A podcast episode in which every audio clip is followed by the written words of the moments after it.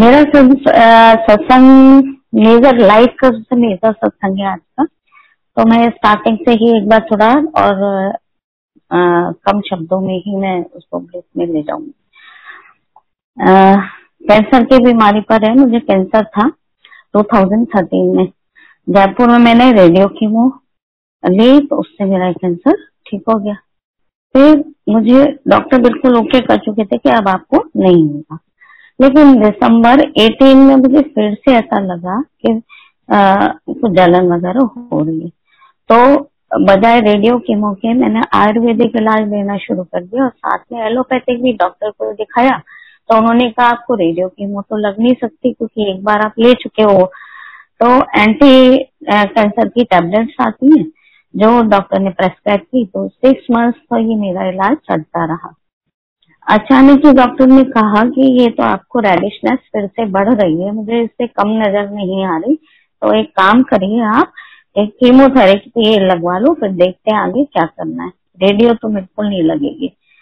आ, okay मैं मैं तो एकदम टेंशन में आ गई और मेरे को लगा कि इन डॉक्टर ने तो बायोप्सी भी नहीं की थी और सीधे रेडियो के लिए बोल रहे हैं, तो पहले बायोप्सी तो हो जाए।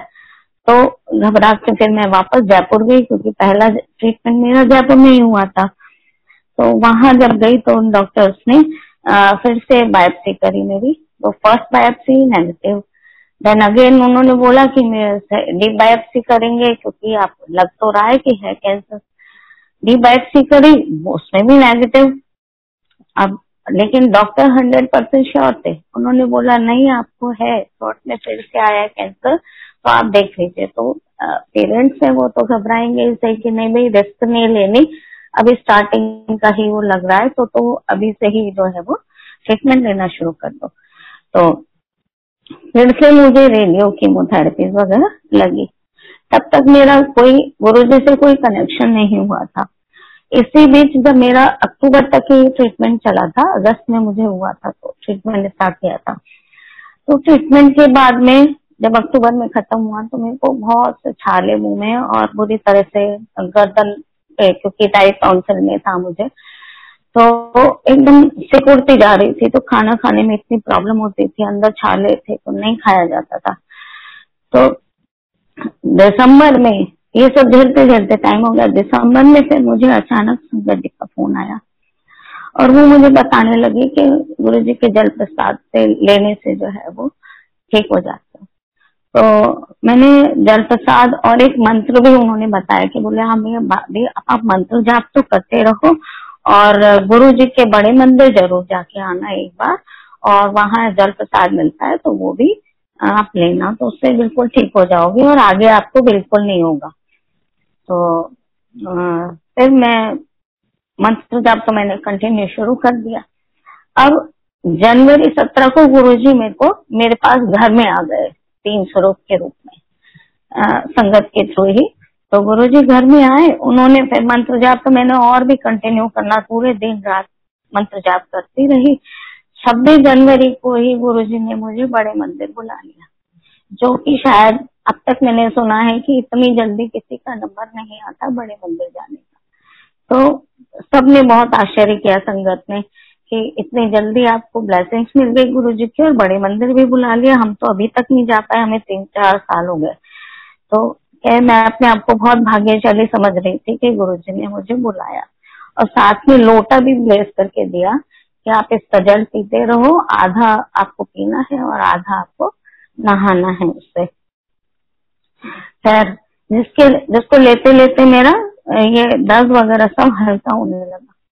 इस बीच गुरुजी ने मुझे दो फरवरी से अठारह फरवरी के बीच में फिर से मुझे लंग, वो लंगर प्रसाद जल प्रसाद ये वो मुझे खिलाना शुरू कर दिया, मतलब एज ए मेडिसिन।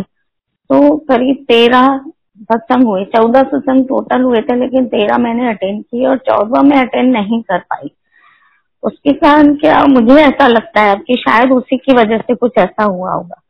लंगर प्रसाद लेती थी तो उसमें मेरे को गले में मिर्च बिल्कुल भी नहीं होती थी, जबकि इतना स्पाइसी खाना होता था, लंगर होता था, गुरुजी बिल्कुल फीका कर देते थे उसको और मैं आराम से खाती थी।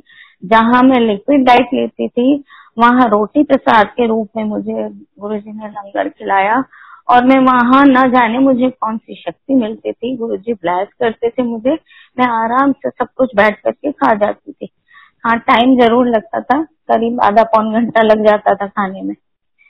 और खट्टी चटनी जो मेरे को गले, बचपन से मैंने खटाई छोड़ रखी थी और खट्टी चटनी गुरुजी ने मुझे हर लंगर में खिलाई और वो खिलाने से मेरे को गले में बिल्कुल भी प्रॉब्लम नहीं होती थी। मुझे इतना आश्चर्य हुआ कि बस जिसकी हद नहीं। सब लोग कहते कि आज तुमने चटनी खाई जरूर गला खराब होगा, मैंने कहा नहीं, गुरु जी की कृपा है बिल्कुल खराब नहीं हुआ और वास्तविक बात बिल्कुल भी खराब नहीं हुई। फिर कुछ टाइम बीत गया, ऐसे धीरे धीरे धीरे धीरे मेरे को कवर होने लगी, दर्द वर्द सब बंद होता चला गया। अच्छा, डॉक्टर ने मुझे बोला था कि आप जो है आ, महीने डेढ़ महीने बाद में फिर से जो है वो पैट स्कैन एक बार करा लेना ताकि पता चले कैंसर है या नहीं। तो मैं आ, गई वापस जयपुर। तो जयपुर जा, जाने पर पता चल, चला कि जब पैट स्कैन हुआ तो उसकी रिपोर्ट आई। तो नेक्स्ट डे डॉक्टर बोलते हैं कि वैसे तो ओके लग रहा है, लेकिन अगर पॉइंट वन भी प्लस या माइनस होता है हम इसको बिल्कुल लाइन डेडलाइन क्लियर नहीं कर सकते कि आपको कैंसर बिल्कुल ठीक हो गया है। तो उन्होंने डॉक्टर ने फिर से बोला कि आपको एक महीने डेढ़ महीने बाद फिर से आपको पैट स्कैन कराना पड़ेगा। अब फरवरी में मेरा पैट स्कैन हुआ था जिसकी रिपोर्ट में डाउट बता दिया और मुझे ये लगता है कि डाउट इसीलिए आया, शायद मैंने एक लंगर पर साथ छोड़ दिया था क्योंकि ये पैट स्कैन कराने की डेट थी मेरी, तो मेरे को अर्जेंट समझ के मेरे को जाना पड़ा था, तो शायद मुझसे वो गलती हुई। खैर कोई बात नहीं।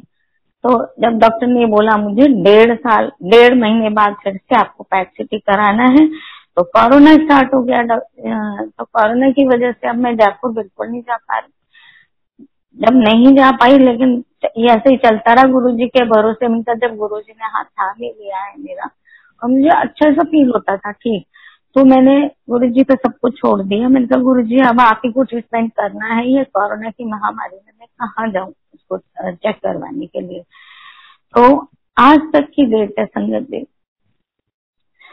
बायोप्सी मेरी हुई अभी पंद्रह दिन पहले ही बायोप्सी हुई थी। तो गुरुजी ने, मैं ये सोचती थी कि पता नहीं गुरुजी मेरे साथ है नहीं, मेरा विश्वास है, ये मेरा तो विश्वास है लेकिन गुरुजी मुझे प्रूफ तो दें इस चीज का। जब मैं बायोप्सी कराने यहाँ डॉक्टर को दिखाने गई यहाँ पे, तो डॉक्टर ने फिर से मुझे बायोप्सी के लिए बोला कि आप बायोप्सी कराइए इसकी, नहीं तो हमें तो हम तो अनजान है आपके इससे ट्रीटमेंट से, तो हमें तो तभी कंफर्मेशन मिलेगा जब हम इसकी बायोप्सी करेंगे। तो तुरंत उन्होंने मेरे उसकी बायोप्सी कर ली, गले के अंदर से पीस निकाला कट करके। तो मुझे फील नहीं हुआ क्योंकि दर्द नहीं हो रहा था उस पोर्शन में। तो जब दर्द नहीं हो रहा था तो हो चुकी बायोप्सी, उसके बाद में जब मैं पिक करने गई उसको स्प्रेड करने गई तो देखा पेशेंट में तो कप के साथ में बहुत ब्लीडिंग हुई होगी अंदर, जैसे ही स्प्रेड किया उसको वॉश बेसिन में, इतना सुंदर सा ओम बन कर आया ब्लड और कप से, जिससे मेरे को तुरंत ही मेरे रोंगटे एकदम से खड़े हो गए। मैं कहा गुरुजी ने मुझे बता दिया कि मैं तेरे साथ हूँ, बिल्कुल भी चिंता करने की जरूरत नहीं। अब ये विश्वास मेरा और भी पूरा हुआ कब, जब एक वीक बाद इसकी रिपोर्ट आई। तो जब रिपोर्ट आई तो वो बिल्कुल नेगेटिव, और थैंक यू टू, अभी भी मेरे गूज़बम्स से स्टार्ट हो गए बिल्कुल, थैंक्स टू गुरुजी, बहुत बहुत शुक्राना कि मेरे को बिल्कुल ही ओके कर दिया है। अब मेरे को कैंसर नाम की कोई चीज नहीं है, लेकिन ये आ, जल प्रसाद और ये मेरा जारी रहेगा ताकि आगे और भी जो थोड़ा बहुत माइनर सा खिंचाव बता है गले में, आज मैं सिंगिंग भी की, खिंचाव बता ये ठीक भी हो जाए और सिंगिंग भी की, शायद मैंने ग्रुप में भी शेयर किया उसको। गुरुजी की कृपा से मैं थोड़ी बहुत सिंगिंग हल्की फुल्की करने लगी हूँ, मेरी आवाज वापस से लौट गई। थैंक यू गुरुजी, शुक्राना गुरुजी, जैसे कृपा कर रहे हो मुझ पर ऐसे हर संगत पर कृपा करना, अपनी कृपा बरसाए रखना। थैंक यू गुरुजी, ये मेरा सत्संग था जिंदगी का सबसे बड़ा।